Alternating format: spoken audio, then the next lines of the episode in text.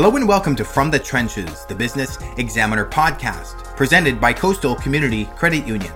Who's helping you take care of your financial health? Coastal Community Credit Union is here to help you reach your goals and do great things. Visit cccu.ca for more information. 3D data visualization and small business finance are the main topics for this week's episode. Our guests hail from Qualicum Beach and Victoria, starting with a business relationship manager from Coastal Community Credit Union. Our conversation starts now.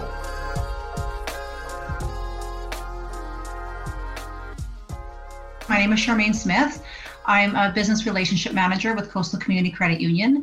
Uh, I'm based in the Oceanside region, so I cover Parksville, Qualicum Beach, kind of a little bit north and south from the, of there. However, um, we have uh, business services available from tip to tip on the island. We cover right from from the top of the island to the bottom, um, and we can certainly put anybody in touch with anyone that they need to talk to. I've been with the credit union for 15 years. Uh, eight of those years I've been in commercial services, doing primarily a lending role. Um, so anything from lines of credit to equipment loans to construction financing, term loans, rental properties, runs the gamut.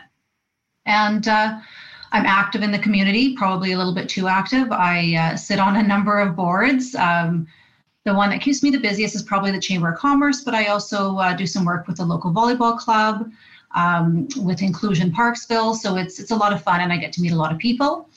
And um, yeah, Coastal is the largest financial services um, uh, organization on Vancouver Island. So, like I said, we do cover the whole island. Uh, we cover a few of the Gulf Islands. We have 24 locations, and we are full service banking. So, anything from life insurance to, you know, uh, credit cards, whatever you're looking for, we can certainly uh, meet that need. Today, we're talking about pitfalls that businesses can avoid while trying to grow. Um, and I'm wondering if you can give us a bit of a brief overview of what you're looking for when you're evaluating your clients or potential clients' uh, businesses. Sure. Yeah. So the first thing I guess I look for when I'm when I meet with somebody is just that initial discussion. Like, what are they looking for? What's it for? And how do they run their business? You know, high level overview of you know what kind of industry they're in, what they're trying to achieve, and then from there, I usually like to ask for a business plan if they're if if they're fairly new. If they're established, then the conversation will sometimes take a little bit of a different path. But what's their business plan? Is it sound? Are they mitigating risks adequately? Are they looking for those, you know, gaps possibly that uh, you know I, I see often, but many businesses overlook? Um, that that type of thing. That's probably the first thing that i want to look at. And then i look at cash flow management. So i get their financial statements. I get a personal net worth statement and start to have a, a broader overview look of everything. And, and honestly i like to look at their personal side as well because are they you know pumping money into the business or do they have a lot of debt on the on their personal side? And then with cash management just on the business side what's their operating cycle like? Do they rely on a line of credit are they managing their accounts payables and their accounts receivables adequately or is there is there you know real big gaps in there?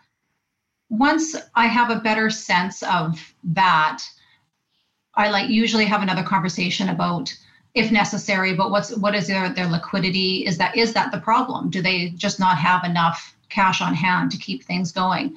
Um, and then what are they trying to achieve? Again you know that comes right back to the beginning conversation.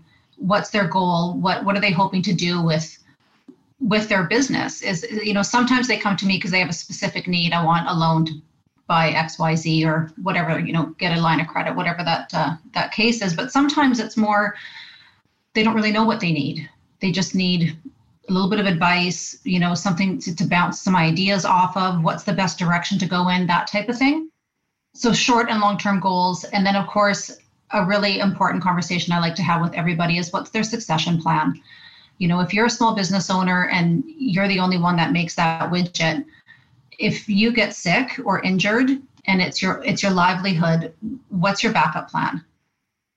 In your 15 years of experience is there something that's kind of stuck out to you about the importance of having someone like yourself uh, or a or a, a business advisor kind of along the journey while your while your business is trying to grow now that I've, you know, I'm 15 years in and I've I've seen a lot of different businesses come across my desk and had a lot of different, you know, from super successful to ones that are struggling to, you know, everything in between that I think that if if people when they're starting out their business, if they sit down with someone like myself, it's just advice. You know, it's it's impartial, there's no pressure. It you can just ask a whole lot of questions about things that you know that you don't you don't know and you don't know what you don't know until you start asking those questions. So i think a, an advisor helps with they have the experience. You know i've like i say i've seen a lot come across my desk.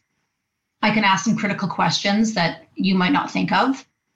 And then of course competitive insight you know because i see a lot of businesses that are similar in, in industry wise i can give um, you know like oh well maybe you should talk to so and so because they you know they tried this partnership or you know that type of thing. So i can kind of give them a little bit of um, market insight in something especially if they're coming in new. Maybe they're bringing an existing building from or pardon me an existing business from somewhere else and they want to duplicate it on the island.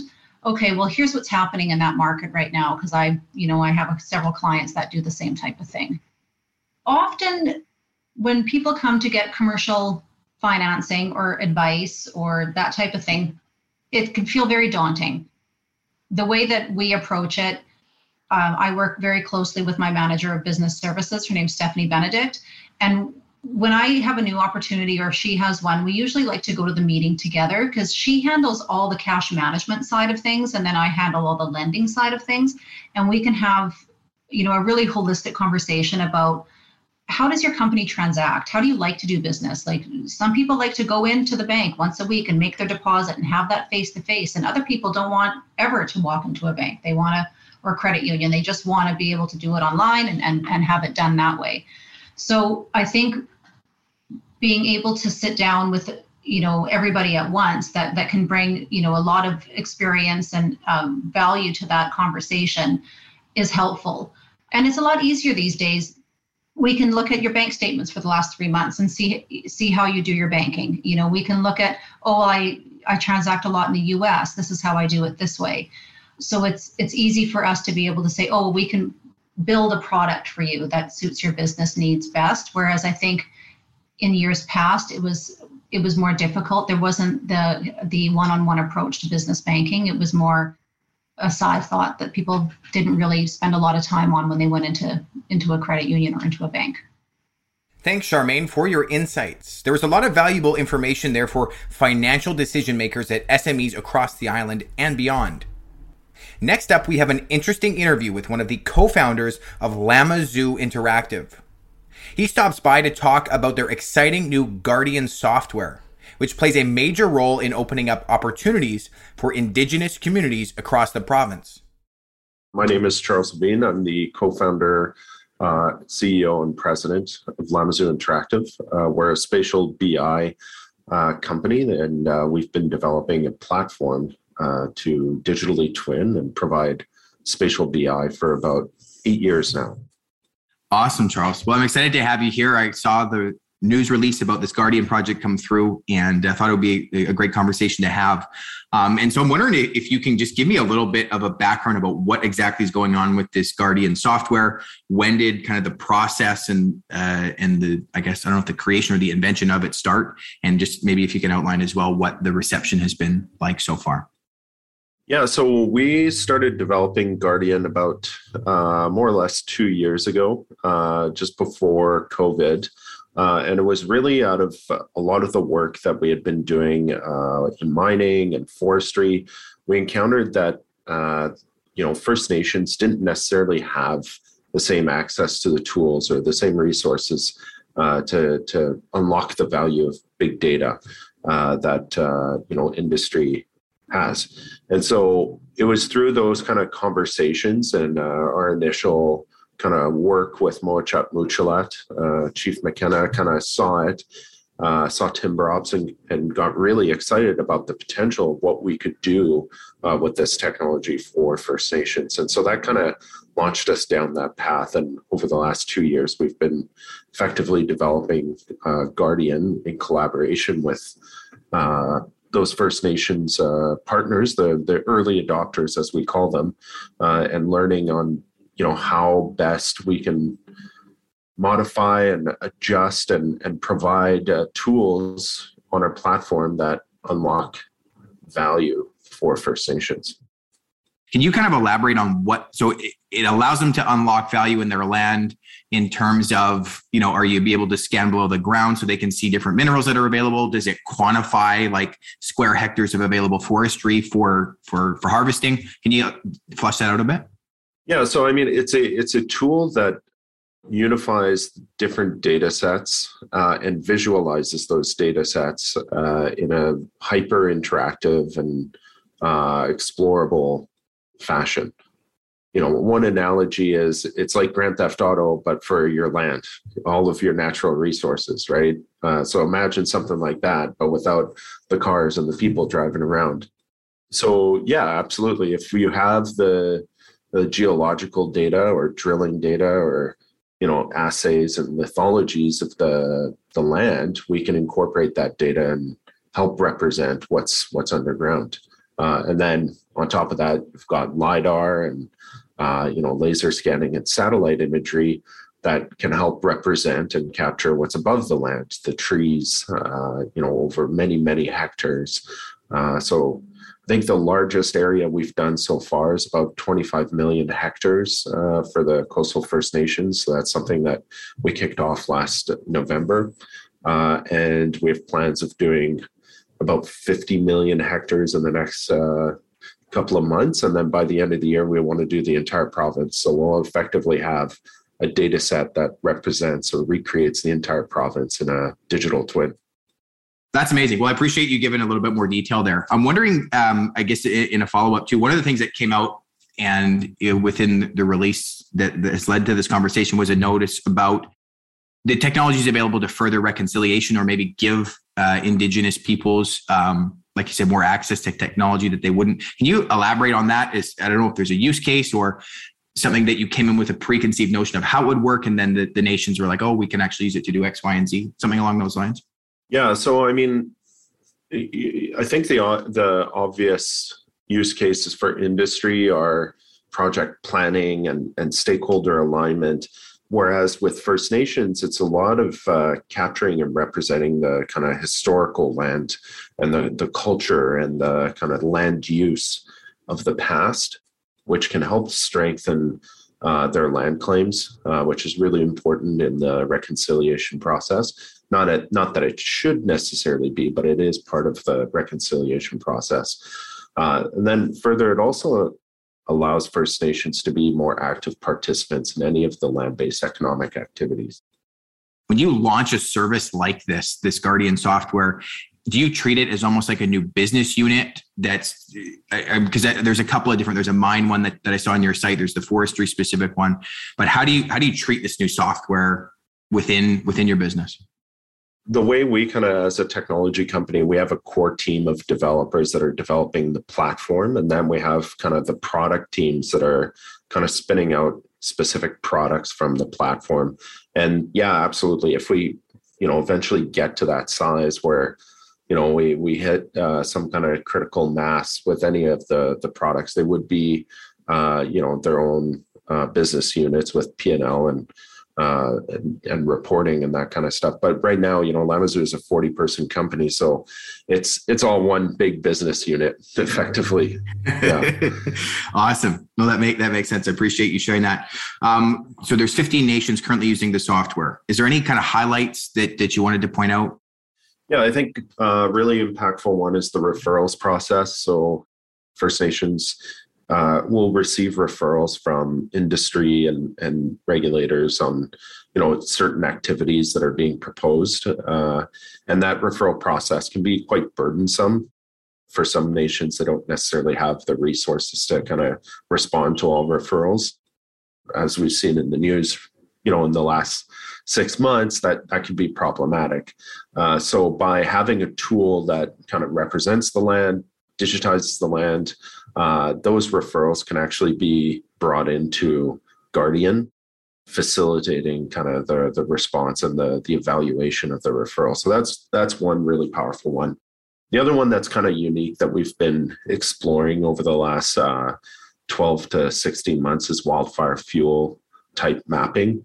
Uh, so we have a mobile application that individuals and, and, nations can go out into the field and actually start categorizing uh, fuel types, the underbrush, which is really the, the fuel for wildfires. Uh, and then by doing that, that that data then gets transmitted back to Guardian and can represent, you know, risk regions or help uh, with triaging, you know, treatments for the land and the land management. You know, another really powerful one is the cultural heritage mapping and digitization. So we can actually capture the stories. We can uh, represent the the the artifacts, right? And one thing that I'm pretty uh, passionate about is is enabling something that I call uh, digital repatriation of artifacts. So, you know, we've got the Royal BC Museum uh, in BC that has uh, thousands, if not millions, of artifacts and archives. Imagine if we could digitize those and allow uh, the First Nations to repatriate those artifacts digitally by incorporating them into the digital twin, uh, which I think would be really powerful.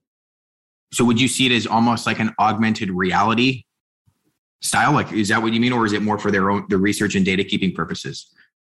Uh, I mean, it could incorporate augmented reality eventually, yes, uh, absolutely. But the idea would be more you have the digital twin of the land, and the artifacts came from the land.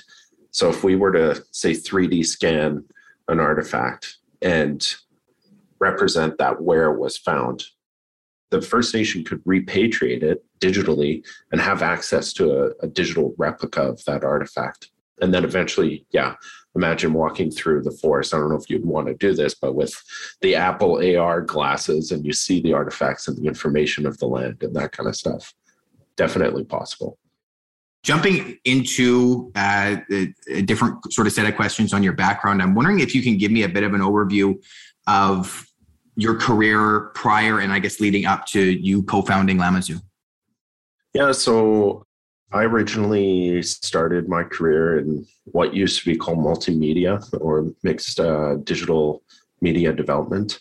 I graduated from Vancouver Film School uh, way back in the day. Uh, eventually got hired by Electronic Arts in, in Vancouver worked there for a number of years and then uh, kind of jumped around, went to Montreal, worked at Ubisoft, and then came back to Vancouver uh, to work for Microsoft Game Studios. Uh, and so that was kind of, you know, 15 years of game development and design.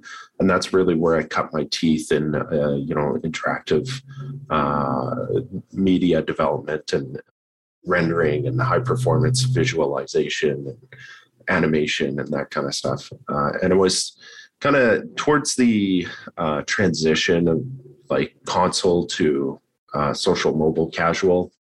I kind of became a little bit disenfranchised. I, I didn't want to make you know Facebook games uh, and uh, just decided I was done with it.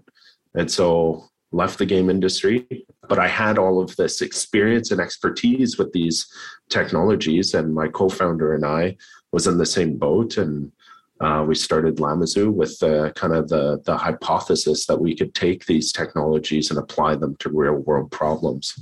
Uh, and that's what kind of set us down that the path with LlamaZOO.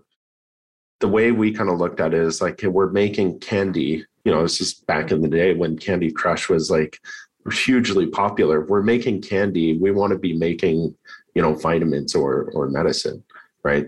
Because that's incredibly more valuable. That's not to say that entertainment isn't valuable. It just it has a different place. Yeah, absolutely. Um, and so I, it's just I think you've answered a part part of this already, but I, I don't know if you have a note on, on a response for this. But in terms of looking at 3D visualization software, with when you were reviewing kind of your skill set, where you came from, what stuck out about this particular use case compared to other areas that you could have applied your skills? Uh, I mean, you know, if you had asked me eight years ago if I would could see myself developing software for First Nations or or industry or government, that's probably not where I would have thought this would end up. Uh, so it's been, you know, a serendipitous journey uh, I'm incredibly grateful of the experiences that we've had uh, with LlamaZOO over the eight years. Um, and yeah, I'm I'm I'm really passionate about the technology, about uh, visualization, about big data, and where where it's all going. Right, there's a huge convergence between you know the fields of AI and high performance compute and spatial computing, right, which is AR, VR, and the XRs as some people call it. Uh, and I think it's it's the convergence of these three kind of umbrella technologies that is what uh, keeps me really passionate about it uh, from a technology perspective. Awesome. Anything that sticks out in the way that you've changed? You mentioned kind of that eight year transition where you thought you were starting out to where you're at now. Is there anything I would say internally, or maybe it's much professional maturity that that sticks out to you? I think letting go and and, and trusting in others is something that uh, a skill that I've had to develop as a manager. Uh, you know, in the first few years, I was very hands on.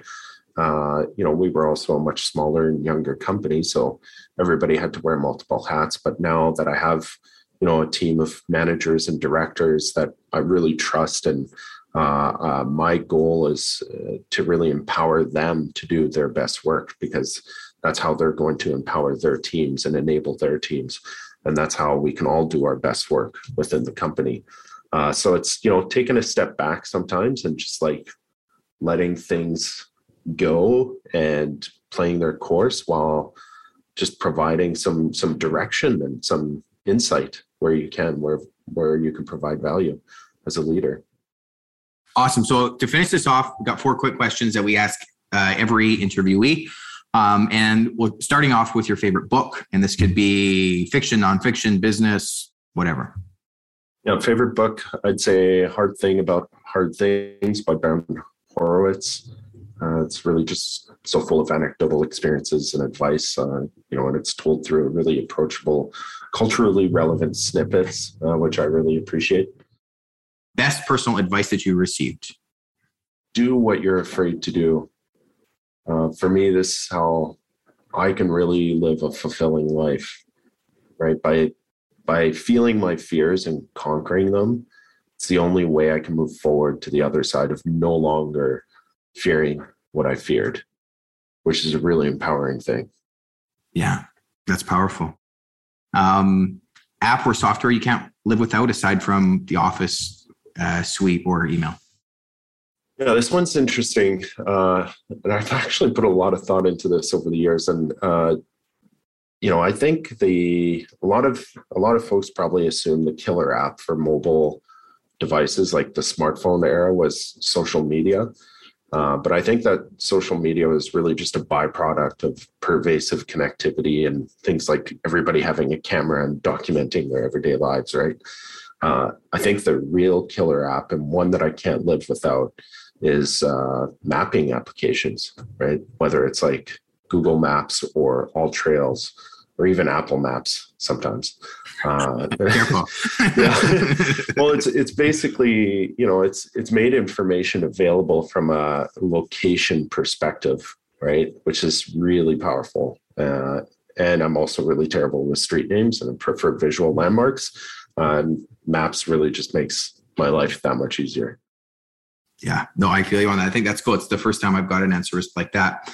Um, and the very last one for you, your, your favorite restaurant on Vancouver Island? Uh, I'd say it's Shaizen Japanese restaurant in Chinatown in Victoria. Um, I've spent you know 10 years living in Vancouver and I, I feel like I know what good sushi is. And while there are a lot of good sushi places in Victoria, not many of them are super fresh or have great value. Uh, and Shaizen is just really authentic. Their sushi is exceptional. Thanks for stopping by from the trenches, the Business Examiner podcast. If you want to learn more about the interviewee, please check the web and social links provided in the video or listening platform description. Please send any feedback to info at businessexaminer.ca with the subject line podcast. We'll see you next week.